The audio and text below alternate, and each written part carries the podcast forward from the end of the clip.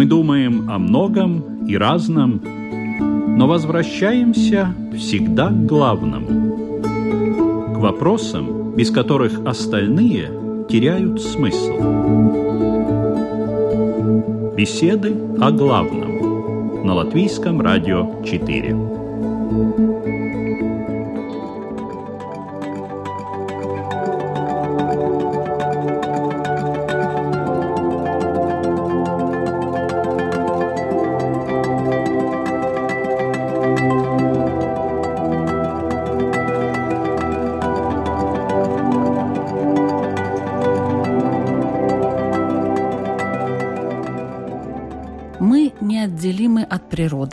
Часто ассоциируем ее с Богом. Она добра и всемогуща. За нарушение ее законов она наказывает, причем порой очень даже жестоко. А человек, называя себя венцом природы, в свою очередь пытается эту самую природу переделать под свои нужды – Вырубает леса, высушивает болота, поворачивает вспять реки, ставит плотины, выкачивает нефть, добывает другие полезные с его точки зрения ископаемые из недр земных бороздит морские и воздушные просторы, строит мегаполисы, атомные станции, а все умножающиеся отходы сбрасывает в землю и море. Мы живем в мире, который движется к катаклизму, или Бог и природа едины, и высшие силы не дадут уничтожить то, что создавалось миллионами лет? Природа и Бог. Можно ли поставить знак равенства между этими понятиями? Если да, то в какой мере они тождественны? И что говорит Бог современному человеку, живущему на планете Земля? Сегодня в программе «Беседа о главном» участвуют буддист Игорь Домнин. Добрый день. Равин Шимон Кутновский-Ляк. Добрый день. И имам Мухаммад Гига. Добрый день. Ведущая Людмила Вавинска, и мы начинаем наш разговор. Меня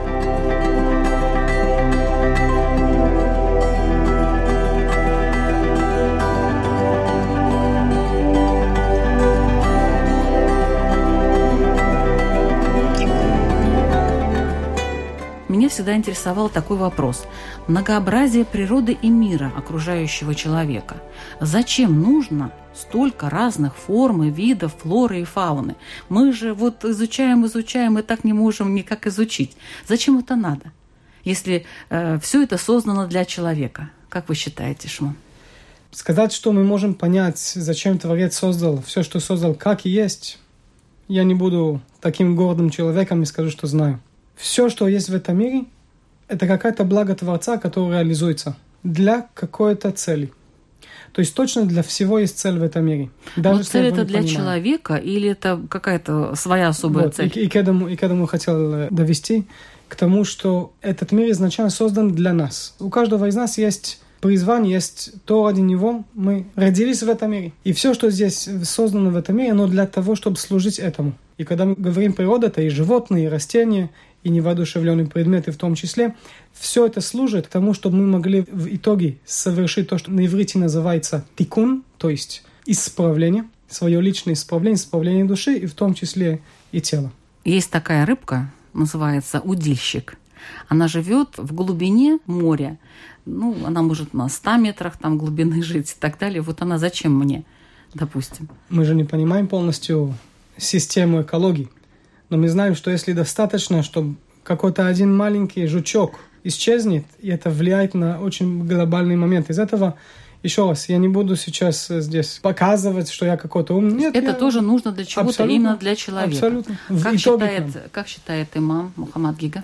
Следует отметить, что по исламу природа – это часть мира. Бог – создатель, а природа – это часть мира. И по нашим убеждениям, в каждом создании, в каждом творении Господа есть мудрость для нас. Но порой по некоторым творениям, по некоторым созданиям до нас доходит эта мудрость, мы понимаем ее, да, ощущаем или чувствуем. А иной раз, возможно, мы и не знаем, но это вовсе не означает, что ее нету. Вот говоря о том, что вы упомянули насчет водных всяких и растений или животных, иногда бывает такое, что, скажем, один вид каких-то рыбных существ поедает другой вид да, рыбных существ, и не поедать третий вид, допустим так. То есть э, в каждом творении есть какая-то мудрость, но иной раз она скрыта от нас. Ислам говорит о том, что на земле власть Бога, в раю его милость, а в аду его наказание. Если говорить о земле, о Вселенной, то больше обращать внимание нужно на создание творения с точки зрения размышления о всемогуществе Творца. Очень много аятов в Священном Писании говорится о том, размышляйте, наблюдая за творениями, за созданиями Бога. Не сказано, попытайтесь найти какую-то мудрость или попытайтесь выяснить, для чего что нужно. Да? Есть очевидные вещи, вот, например, животные. Животные созданы для нас, если говорить о съедобных животных, для того, чтобы мы кушали. Бедные животные, если бы они знали об этом. Это в том-то и дело, что они не знают, поскольку у них разума нет. Это ответ нашим вегетарианцам, да, которые говорят, что это ни в коем случае... Ну, кстати, да, вот есть же люди, которые не едят животных и считают, что это действительно плохое дело. Ну вот смотрите, если размышлять с другой стороны, в прошлом, издавна, да, не было столько ну, разнообразной пищи. А кто скажем. знает? Может, и было. Может, мы сейчас питаемся очень бедно. Гамбургеры, там, не знаю, чизбургеры, вот тебе здрасте. И все. В основном Кока-кола люди, химическая. В основном люди, жившие, знаете, в отдаленных местах, там они только питаются либо фруктами, либо овощами, либо животными. То есть это было издавна, это так всегда. Даже по рассказам, те рассказы, которые, те истории, которые до нас дошли из предыдущих народов, да, что с ними было, чем они питались, то всегда упоминаются животные. Растения как... тоже упоминаются. И растения упоминаются, совершенно верно. Даже про пророка Иисуса есть такой аят в Коране, где сказано про то, как случилось чудо, и было неспослано как такое застолье. И это застолье было полно, значит, фруктами, овощами. То же самое про пророка Сулеймана говорится о том, что он в день 100 тысяч голов резал. Настолько богатым человеком был, что 100 тысяч ну, хорошо, голов... 100 тысяч голов кого?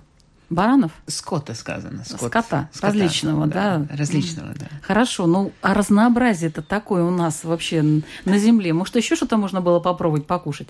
Не только баранов и, не знаю, там... Так никто коз. не запрещает. В рамках дозволенного можно кушать. Но понимаете, нужно руководствоваться законами, какими-то, ну, законами Бога, да, в данном случае. Вот сейчас мы начнем говорить о еде, а я-то, собственно говоря, хотела расширить эту сферу и взять все-таки природу в целом. А, может быть, буддист Агридомнин нам подскажет все-таки, откуда такое разнообразие и для чего оно нужно? Ну, в буддизме есть э, основной закон – это называется закон взаимозависимого происхождения. Все, что существует в нашем мире, оно возникает в зависимости от каких-то причин, которые созданы были предыдущими своими действиями или не своими действиями, то есть от причин. И поэтому все взаимозависимо. И человек, и животные, и самый-самый маленький жучок, и какая-нибудь микроба, и все это находится в взаимозависимости. И человек влияет на микроб, и микроб влияет на человека. Вот место человека в этом всем многообразии. Равный, равный среди равных. Равный среди равных. Да.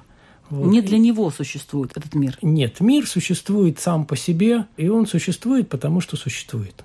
Есть в буддизме характеристика мира, она называется таковость.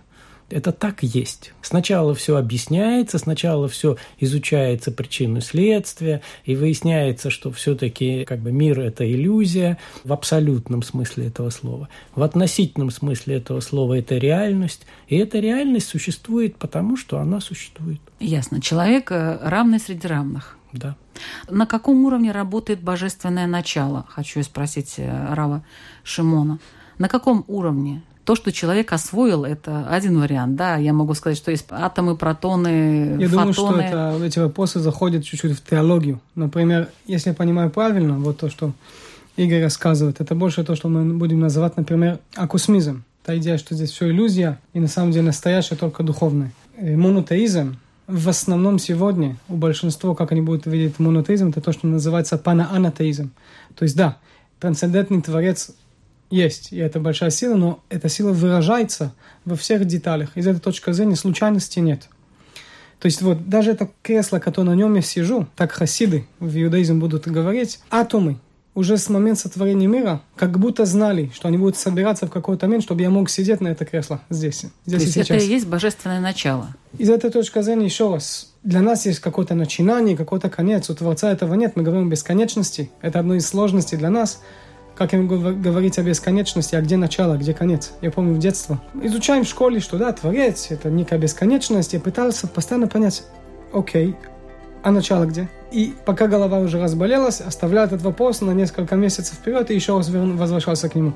Это как раз то, что не нам ответить на нем, пока мы живы в этом физическом мире.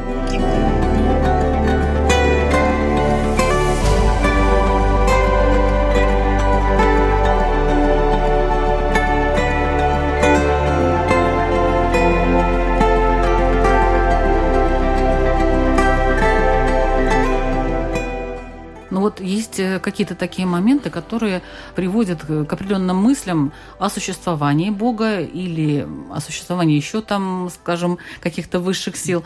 Э, ну, например, вот зачем э, животные иногда мигрируют? Как раз этот вопрос, он больше связан с первым вашим вопросом. Как все работает и как вся экосистема работает. Можем ли мы на это ответить? Вряд ли. Но вы вот мне ни на что еще ответ, пока не ответили, к сожалению. Ответ, это ответ как раз биологи могут нам больше ответить. Да, они и, тоже и не знают. и так далее. Насколько они могут? Они не знают. То, что есть причина, она ясна точно. Изначально Мидраш рассказывает о том, что были поколения, где люди не ели мясо, были вегетарианцы. Но в какой-то момент из духовной точки зрения мы упали, начали есть мясо, и один гениальный раввин, который ушел из мира 1935 года, Равкук, у него есть такое видение, что в итоге человечество вернется к тому, чтобы не будет кушать мясо. Мы То, вернулись что к еде, я смотрю. Теперь опять. еще раз, если вернуться к природе. Я, я просто хотел закрыть предыдущий вопрос. Природа, в первую очередь, когда мы ее видим, я думаю, что... Мы э, думаем о еде? Нет, мы думаем, на самом деле, там, то, что возвращает нас к Творцу. Потому что вижу какую-то гору, леса, моря, там, сноркелинг делать и так далее. Ты видишь величие Творца в этом. То есть внутри пробуждается благоговение и трепет. Из этой точки зрения я могу приближаться к Творцу, но не потому, что я боюсь, не потому, что я боюсь наказания, не потому, что есть что-то наверху, в небесах с большой бородой, который будет меня ругать, если нет, а наоборот от любви от почтения, от уважения, от любви. Вот почему природа вызывает, вот эти красивые виды, они вызывают такое благоговение? Почему нам это нравится? Ведь они э, геометрически неправильные обычно, э, значит, там какие-то соотношения С этим я не буду могут согласен. быть... Нет? Природа совершенная. На самом деле, как мы видим, вся природа совершенна, и наше тело в том числе. Но это есть совершенство. Это в руках Творца. Как считаете? Возвращаясь к тому, что зачем и почему да, происходят те или иные события здесь. То да, вот эти вот странные перемещения, миграция животных почему-то с юга на север, скажем, киты. Вот они на юге рожают этих маленьких китят, и вместе с ними плывут почему-то в Северный Ледовитый океан, ну туда, к Гренландии плывут, в холодные моря. Зачем? Или, допустим, бабочки, которые рождаются, перелетают через океан и умирают на другом континенте. Э, мне сразу вспоминается один случай, как э, одному теологу ислама задали вопрос на религиозном собрании. Один задал вопрос, «О, шейх, ответьте мне, пожалуйста, как звали парикмахера пророка Адама?» Вот такой вопрос он задал. И вполне ожидаемо, и как э, и сегодня современные учителя, они отвечают, что зачем ты спрашиваешь такие вопросы, ответ на которые ты ну, не узнаешь. Теолог сказал, ты за это в судный день спрошен не будешь. То есть тебя никто не спросит в судный день за это. Это что он имел в виду? То, что есть определенные события и обстоятельства в этой жизни, которые людей не касаются. И они не обязаны это узнавать. Я просто говорю как ислам, да, как какой подход у ислама.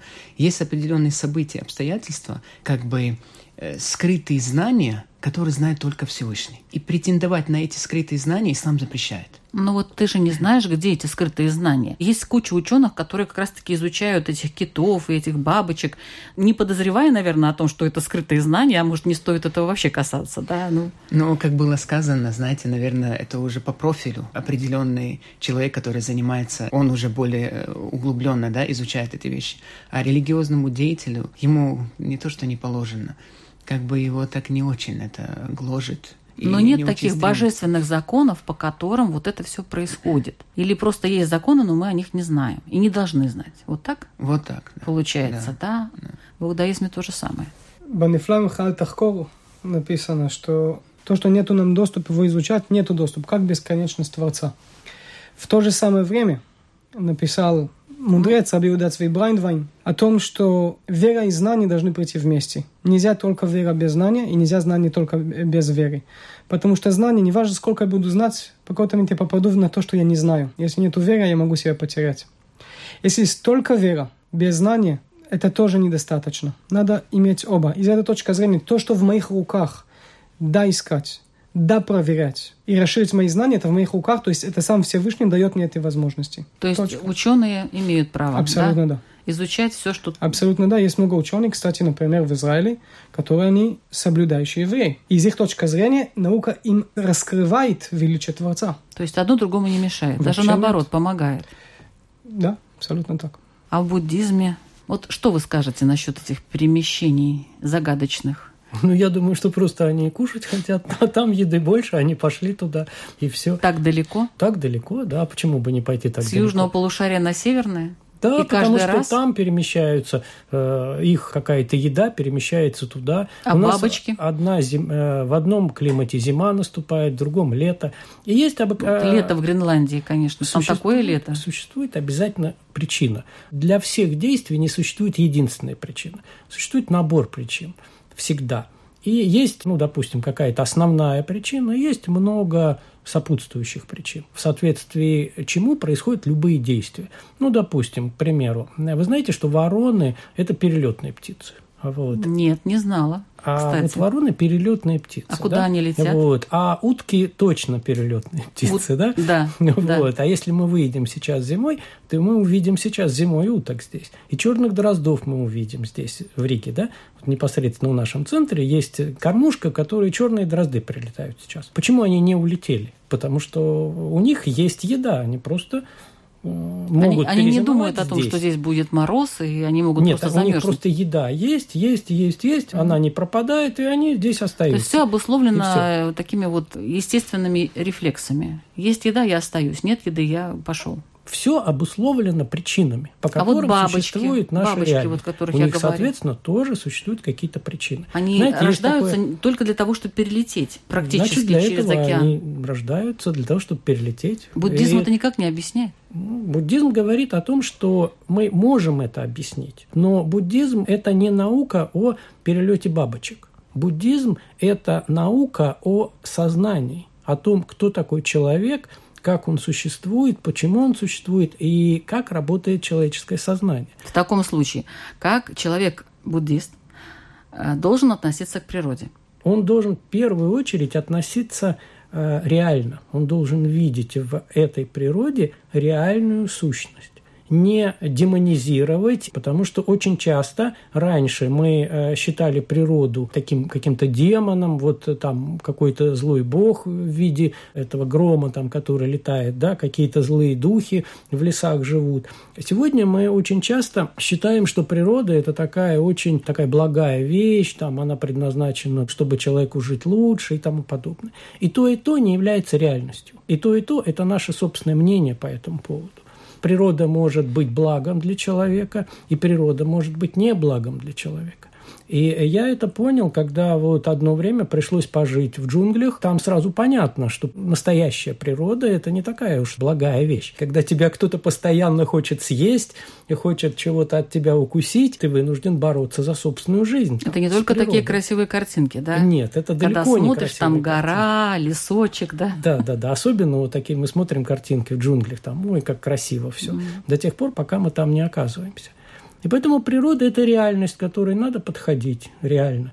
И, соответственно, действовать, исходя из того, чтобы приносить, как бы сказать, благое дело в жизнь, чтобы… э, Как говорится, природа вас не ждала там в этих джунглях. Да, Ну, а какое благое дело? Благое дело, думают джунгли, вот идите, пожалуйста, вы к себе куда-нибудь там в города и живите, если Когда- вы не наш. Нет, они наоборот думают, идите сюда, а мы тебе мы по- съедим, откусим от тебя твоей крови немножко попьем, потому что это живая еда здесь ходит. Природа так относится. Вот видите как?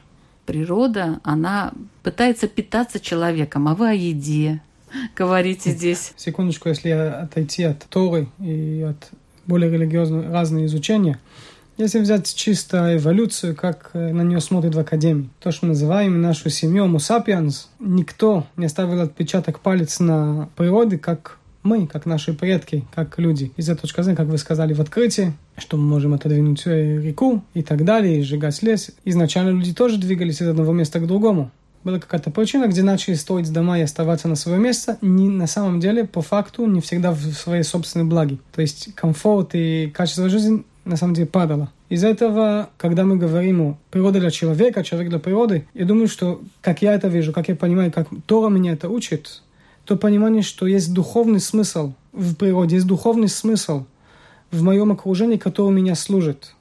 Из этой точки зрения, да, мне надо быть очень с большим уважением к растению. Тора говорит, например, если есть дерево, которое дает плоды, которые ты можешь есть, нельзя его срубить, даже если ты сейчас во время войны. То есть есть определенный момент, где, да, надо, чтобы было почтение и уважение к тому, где мы живем.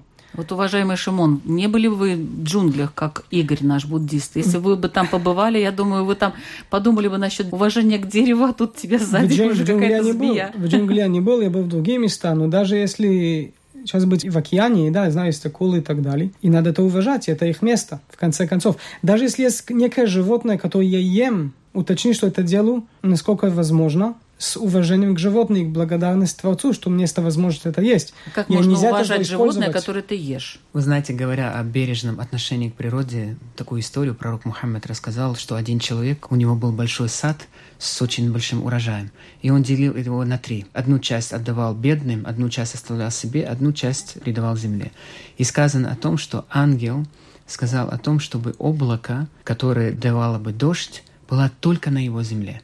А тот по соседству, который так не делал, не распоряжался, он не получал этого дождя. Соответственно, урожая было меньше. То ну есть... как уважать, скажите? Вот как уважать э, то животное, которое ты собираешься есть? Какие, э, я не знаю, там ритуалы использовать или что? Вот каким образом показать это уважение? И для кого это нужно, если все равно это животное погибнет? Прописаны определенные отношения, да? Каким образом Э, нужно относиться к животным. Смотрите, каким образом в наше время пытаются поймать этого животного, мучают, там, чего только не делают. Да, опять же, тот итог. С точки зрения ислама, животному даже по лицу нельзя бить. Нельзя издеваться над животным, нельзя рогатками догонять и так далее.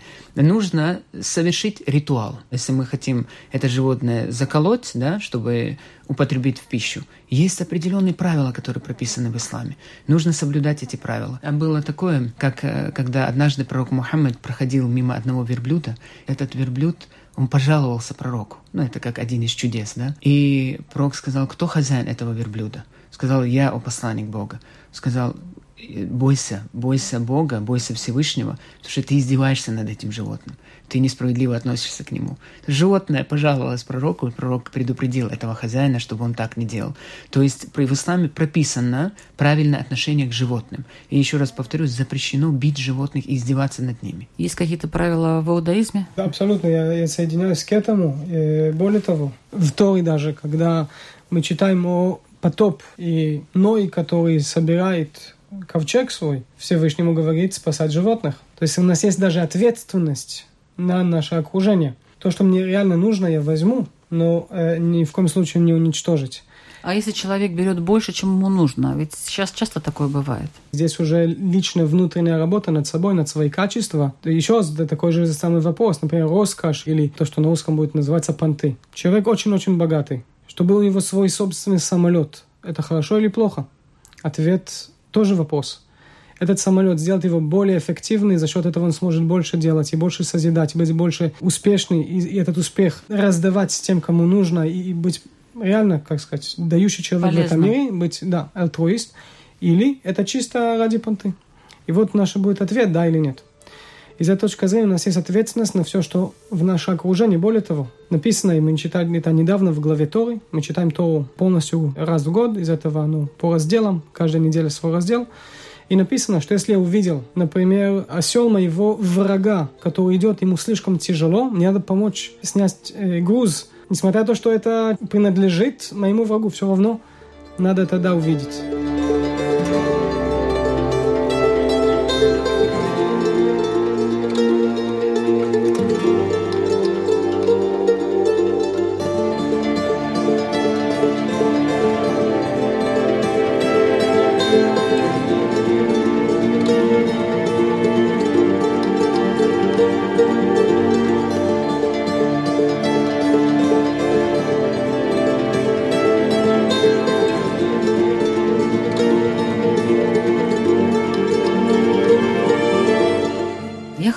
Напомнить, что вы слушаете программу «Беседа о главном». Мы обсуждаем тему «Природа и Бог». И сегодня в программе участвуют имам Мухаммад Гига, раввин Шимон Кутновский-Ляк и буддист Игорь Думнин –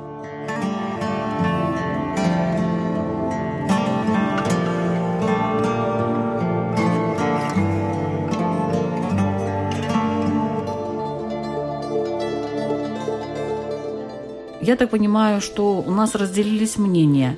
Одни представители религии говорят, что а, природа служит человеку, она существует для человека.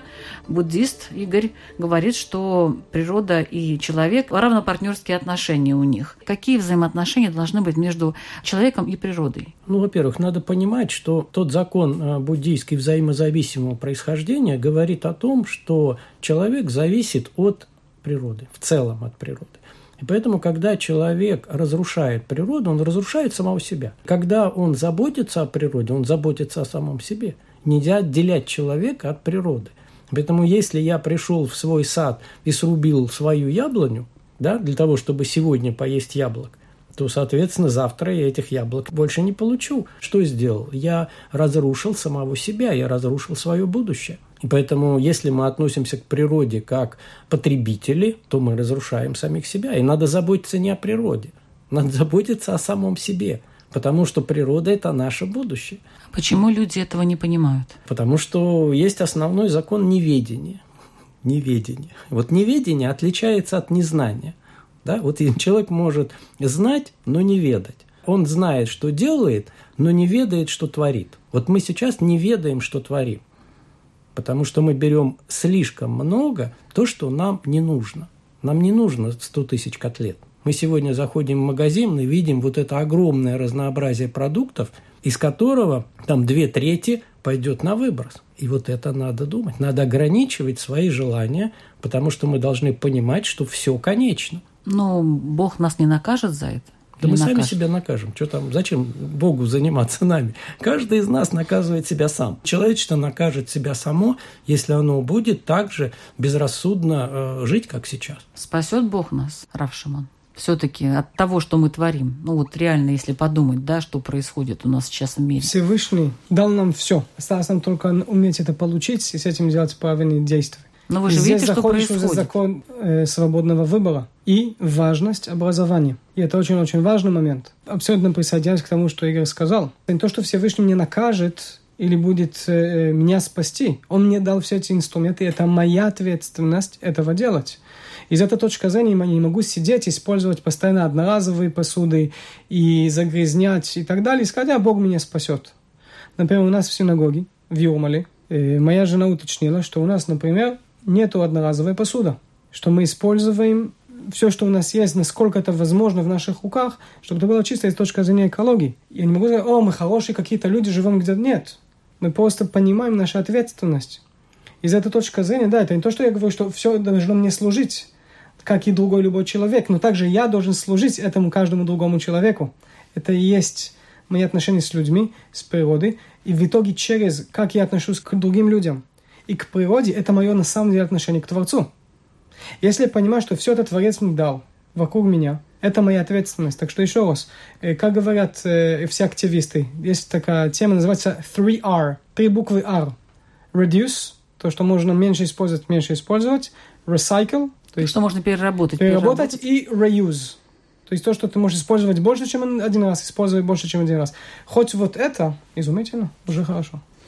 В Священном Писании, Коране сказано, что Бог не спосылает вам испытания, наказания в ответ на то, что делают человеческие руки. Поэтому все эти природные катаклизмы, да, если брать вот наводнения и другие, это наказание от Всевышнего, кстати, именно. Но они, они же были раньше, между прочим. Они были и раньше. Нельзя сказать, что вот только сейчас мы стали вот такими техногенными, у нас много технологий, у нас много химических продуктов, и поэтому сейчас у нас наводнение и извержение вулканов. Было и раньше же такое. Вот в чем дело. Непонятно, наказывает он или продолжает свою жизнь, так сказать, независимо от того, что происходит на Земле. Но согласитесь, было реже это намного реже были. Да мы просто не знаем. Были реже. И люди, они перестали прибегать к законам Бога. Все хуже, деградация идет в этом плане, в духовном плане. Ну, можно как-то спастись, можно как-то, ну, все-таки, хотя на Земле, Земля такая красивая, вот жалко ее покидать, понимаете? В наша, наша лучше. планета. В раю намного да лучше. кто там знает? Да, Здесь лучше. хорошо, здесь Вы надо знаете, задержаться.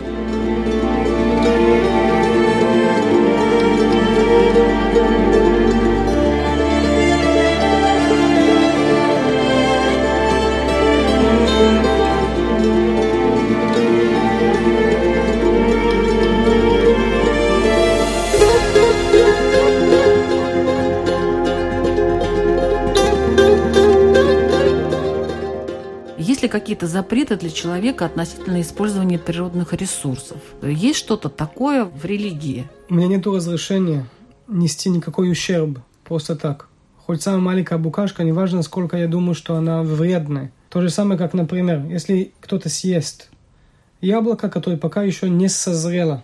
Живот может разболеть и так далее. Если он не знает лучше, он скажет, это ядовитое дерево, а давай снесем и будем помогать миру. Мудрецы скажут, дурачок, подожди две недели, и это яблоко принесет и тебе, и другим огромная польза и удовольствие в том числе. То есть у меня нет разрешения кого-то уничтожить. Ни человека другого, ни животное, ни растения. Да, опасаться, да, защищать и так далее. Из этой точки зрения просто так ущерб нет. Единственное, что Тора да, дает нам разрешение, понимая людей, понимая наши тенденции, понимая наши, можно сказать, животные, какие-то желания и так далее, что какие-то животные, например, разрешено есть, но даже тогда, и не каждое, и не в каждом случае, и тоже как э, резать животное и так далее, очень-очень определенные законы. Когда Тура нам пишет, вот, например, есть суббота, шаббат, день отдых, он дается в два ключа. В религиозный или духовный ключ между нами и Творцом, мы празднуем сотворение мира и так далее.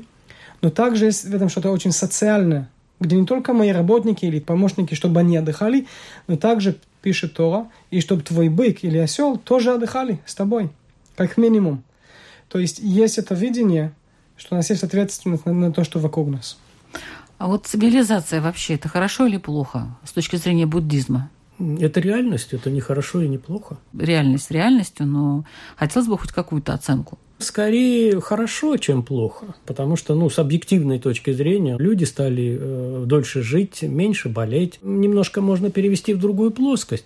Мы под природой э, почему-то все время понимаем материальные вещи. Буддизм говорит, что природа материальная и природа ментальная, сознание, мысли – это практически то же самое. Те же самые эмоции, те же самые мысли, они также материальны, как вот этот стол и этот стакан. И поэтому здесь надо рассуждать еще и не просто о том, что надо относиться к природе хорошо, надо еще и учитывать всегда ментальный мир человека. И поэтому надо смотреть, как этот ментальный мир мы э, формируем в себе, как мы к нему относимся. И если мы, допустим, в природе, у нас есть заповеди не навредить природе, то надо очень внимательно рассматривать заповеди не, не навредить своим эмоциональным состоянием. Или И- других людей, да? И это как раз первично с точки зрения буддизма, потому что если мы возьмем, буддизм не определяет вот так дотошно общественную жизнь в этом материальном мире, потому что буддизм говорит, каждая ситуация, она единственная, очень трудно описуемая, потому что каждая ситуация, она происходит один раз только. Повторение ситуации очень трудно. И для того, чтобы умело действовать в этой ситуации, надо стать мудрым человеком. Поэтому буддизм опирается в первую очередь на развитие человека, развитие его мудрости. Сначала, если человек находится в состоянии счастья, если человек доволен своей судьбой, э, если у него нет внутренней агрессивности, тревожности, Он не страха, будет э, в джунглях убивать животных Конечно. просто так, для того, чтобы Конечно. показать, что он сильный и что он может Да. это сделать. И, да, тогда просто. не надо ему никаких понтов, не надо ничего. Для того, чтобы убить другого человека или убить другое животное, человек должен сначала убить самого себя. У него должно сначала возникнуть вот это чувство убийства. Вот это чувство агрессии, необходимость выплеснуть это собственное убийство во внешний мир. Если мы будем заботиться о человеке в первую очередь, то мы будем заботиться и о природе. Не хотелось бы вот э, слово агрессия вот применять при том, когда закалываешь животное, так как... Тут не говорится насчет еды, ну, разумных пределах, естественно. Mm-hmm. Вот. Тут имеется в виду mm-hmm. просто убийство и ради убийства, да, например, там охота, mm-hmm. где-то, да, специально люди выезжают, чтобы пострелять. И в исламе, в иудаизме это на самом деле нельзя, потому что это животное, которое ты ешь, должно быть очень определенный образ, быть порезано с минимумом какой-то вообще боли, насколько это возможно для животного, животное, из этого на переохота нельзя. Потому что если ты стреляешь в животное, все, ты не можешь его есть. Я думаю, это очень правильно, то, что Игорь сказал в том числе. И даже если смотреть на историю человечества, были много животных, которые исчезли из-за человека. Но изначально они исчезли, потому что человек был плохой.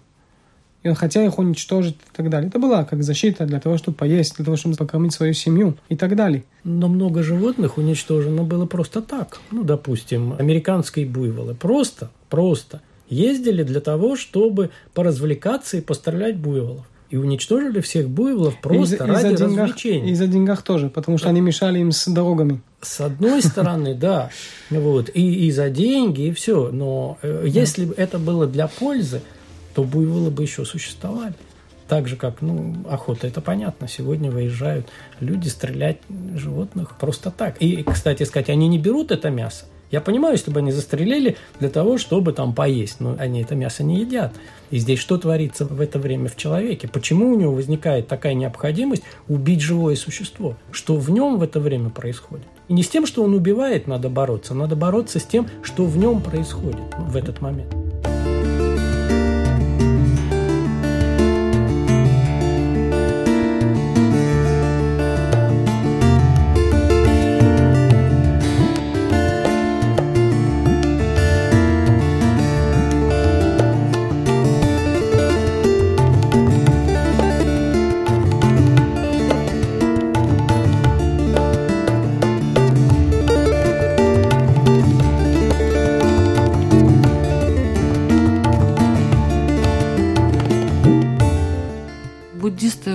Жить в гармонии с природой, а представители иудаизма могут жить в гармонии с природой? Я хочу верить, что да.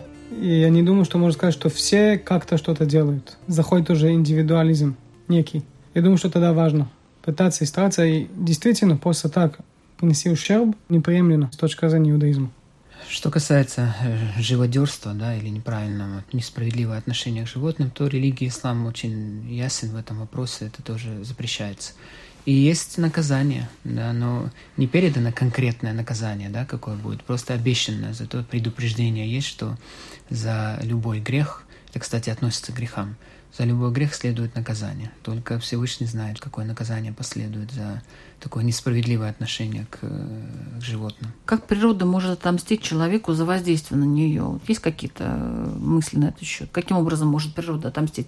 Кроме того, что она может, конечно, вообще все снести тут я не думаю, что шарика. Я бы не использовал слово э, месть. А как? А, просто наш мир создан в системе причины и следствия. Если я взял свой палец и я его втокнул в розетку, электричества нету никакая ненависть ко мне. Просто причина и следствие. Я что-то разрушаю, я создаю некие разрушения, оно и повлияет на меня то же самое. Если я буду сажать сегодня деревья, мои дети потом будут есть эти плоды. Ну вот, допустим, создание искусственно каких-то химических веществ, которые не могут разлагаться в природных условиях. Или, допустим, испытание атомных и водородных бомб. Не, ну я понимаю, там не будем говорить уже о конце света, это грустная такая тема для меня лично, по крайней мере. Тем не менее, развитие человеческой цивилизации. Все правильно, все понятно, все хорошо, э, согласно ислама, да? Но можно ли как-то привести вот это вот развитие все-таки в какое-то соответствие с природой или нельзя? Вы знаете, хотелось бы уточнить один момент. В исламе мы не используем такие выражения, как природа наделяет, природа разбушевалась, природа может э, или наделила меня чем-то. Да? Природа – часть Вселенной такое же создание, как и человек, как и животные, как и ангелы, да, как и деревья, моря, океаны. Природа — это часть Вселенной. Всевышний Создатель, он наказывает человека, который неправильно себя ведет, и в том числе разрушая природу, да, да это наказание от Всевышнего. Что касаемо цивилизации, да, тоже с какой стороны смотреть. Вот средства передвижения, например, это же хорошо или плохо? Это хорошо. Для человека, да, с одной стороны. Невозможно, наверное, каким-то образом э, привести в гармонию наше развитие человеческое с природой, вот с тем, что э, Бог создал, так сказать, изначально. Мы идем в разрез своей цивилизации, своим техногенным развитием. Э, мы начинаем, так сказать, давить на эту природу, уничтожать то, что имеем. Мы можем и развиваться, и в то же время быть в гармонии с природой? Или это невозможно? Нет, мы можем. Просто вот это развитие, вы знаете, некоторые иногда бывает по запрещенному методу. Надо об этом не забывать.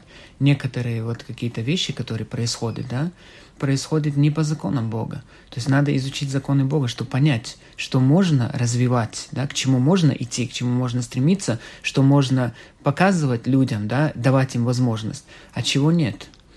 Это тоже очень важно. Если бы они изучили бы законы Бога, то, поверьте, абсолютная гармония была бы и с отношением с природой, и в отношении с развитием цивилизации. Я оптимист. Мы многое разрушения сделали, и наверняка до сих пор. Но так много людей, именно богатые, которые все-таки, да, смотрят, а мы хотим помочь другим, и не тем, что сейчас мы будем отобрать, диктовать им, как жить, а действительно помогать. Весь этот альтруизм никогда еще не был в истории. Такая созданность, что а давайте более аккуратно с природой, а энергия, давайте то, что называется зеленая энергия и так далее, это идет и развивается, и да, ему будет продолжаться. Я очень надеюсь, что мы продолжим действительно поддерживать эту тенденцию через образование и через личный пример. Я думаю, это самое главное. И обычно вот вы завершаете ну, нас с, вот четверо с мы вопрос, уже Сва... Уже хорошо ведем себя. Абсолютно. То есть из этой точки зрения, вот вопрос, например, нашим друзьям, которые нас слышат. Попробовать. То есть и даже если не затронуть религиозную часть, для меня это иудаизм, чисто это 3R.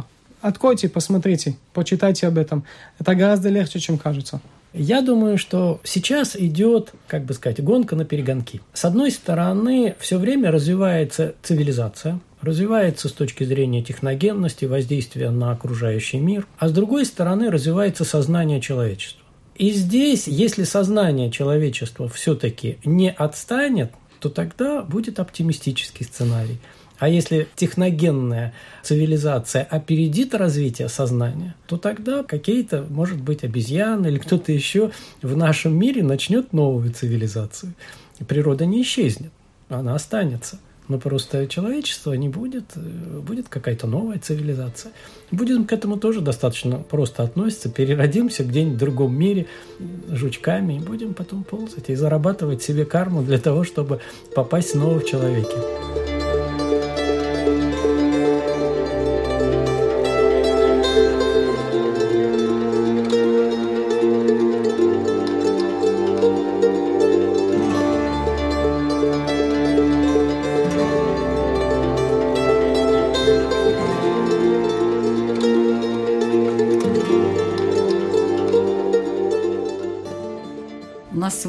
Программа, конечно, такая более философская. Хотя, казалось бы, она должна была быть прикладной, вот природа, вот мы, вот как вот нам общаться. Но при этом получилась э, очень даже философская беседа. И я думаю, что нашим радиослушателям есть над чем задуматься. Может быть, действительно привлечь других своих друзей, знакомых, чтобы они тоже постарались осознанно отнестись э, к этой проблеме, проблеме природы и Бога. Ваши вопросы, пожалуйста, имам Мухаммад Гига. Ислам учит размышлению над созданиями, в том числе над природой, поэтому я нашим дорогим радиослушателям хочу такое напутствие сделать, чтобы они почаще размышляли, так как в этом тоже есть мудрость. Молитва э, имеет свое место, поклонение Всевышнему имеет свое место, размышление имеет также свое место. Пророк Мухаммад он бывало удалялся, уединялся от людей и размышлял над созданиями, над творениями. И сказано, это очень полезное дело, это заставляет тебя духовно э, совершенствоваться. Поэтому э, используйте природу, я бы напутствие такое дал бы, использовать природу в качестве размышления. Спасибо. Равин Шимон Кутнов-Киляк.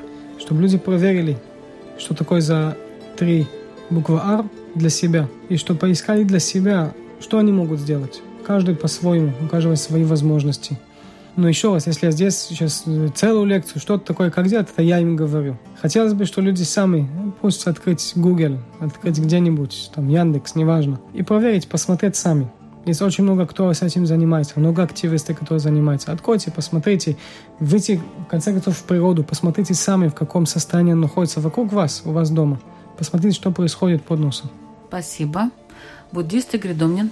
Буддизм занимается внутренним миром человека, поэтому у меня одно – посмотрите внутрь себя, посмотрите природу внутри себя, посмотрите на ваши эмоции – эмоции агрессии, эмоции жадности. Очень хорошо это смотреть, когда вы приходите в супермаркет. Что происходит, когда вы смотрите на эти продукты, на все, которые там есть. А особенно, когда приходите не пообедавшие, чуть-чуть голодные. Жадность возникает, агрессивность, внутреннее напряжение. Понаблюдайте за этим и посмотрите, насколько вам комфортно в таком состоянии. Или когда вы приходите уже нормально, когда вы приходите в благом состоянии, в счастливом состоянии, насколько вы можете хорошо отказаться от того, что вам не нужно. То есть отказаться от того, что вам не нужно. Да. А нужно человеку вообще-то очень мало на самом деле.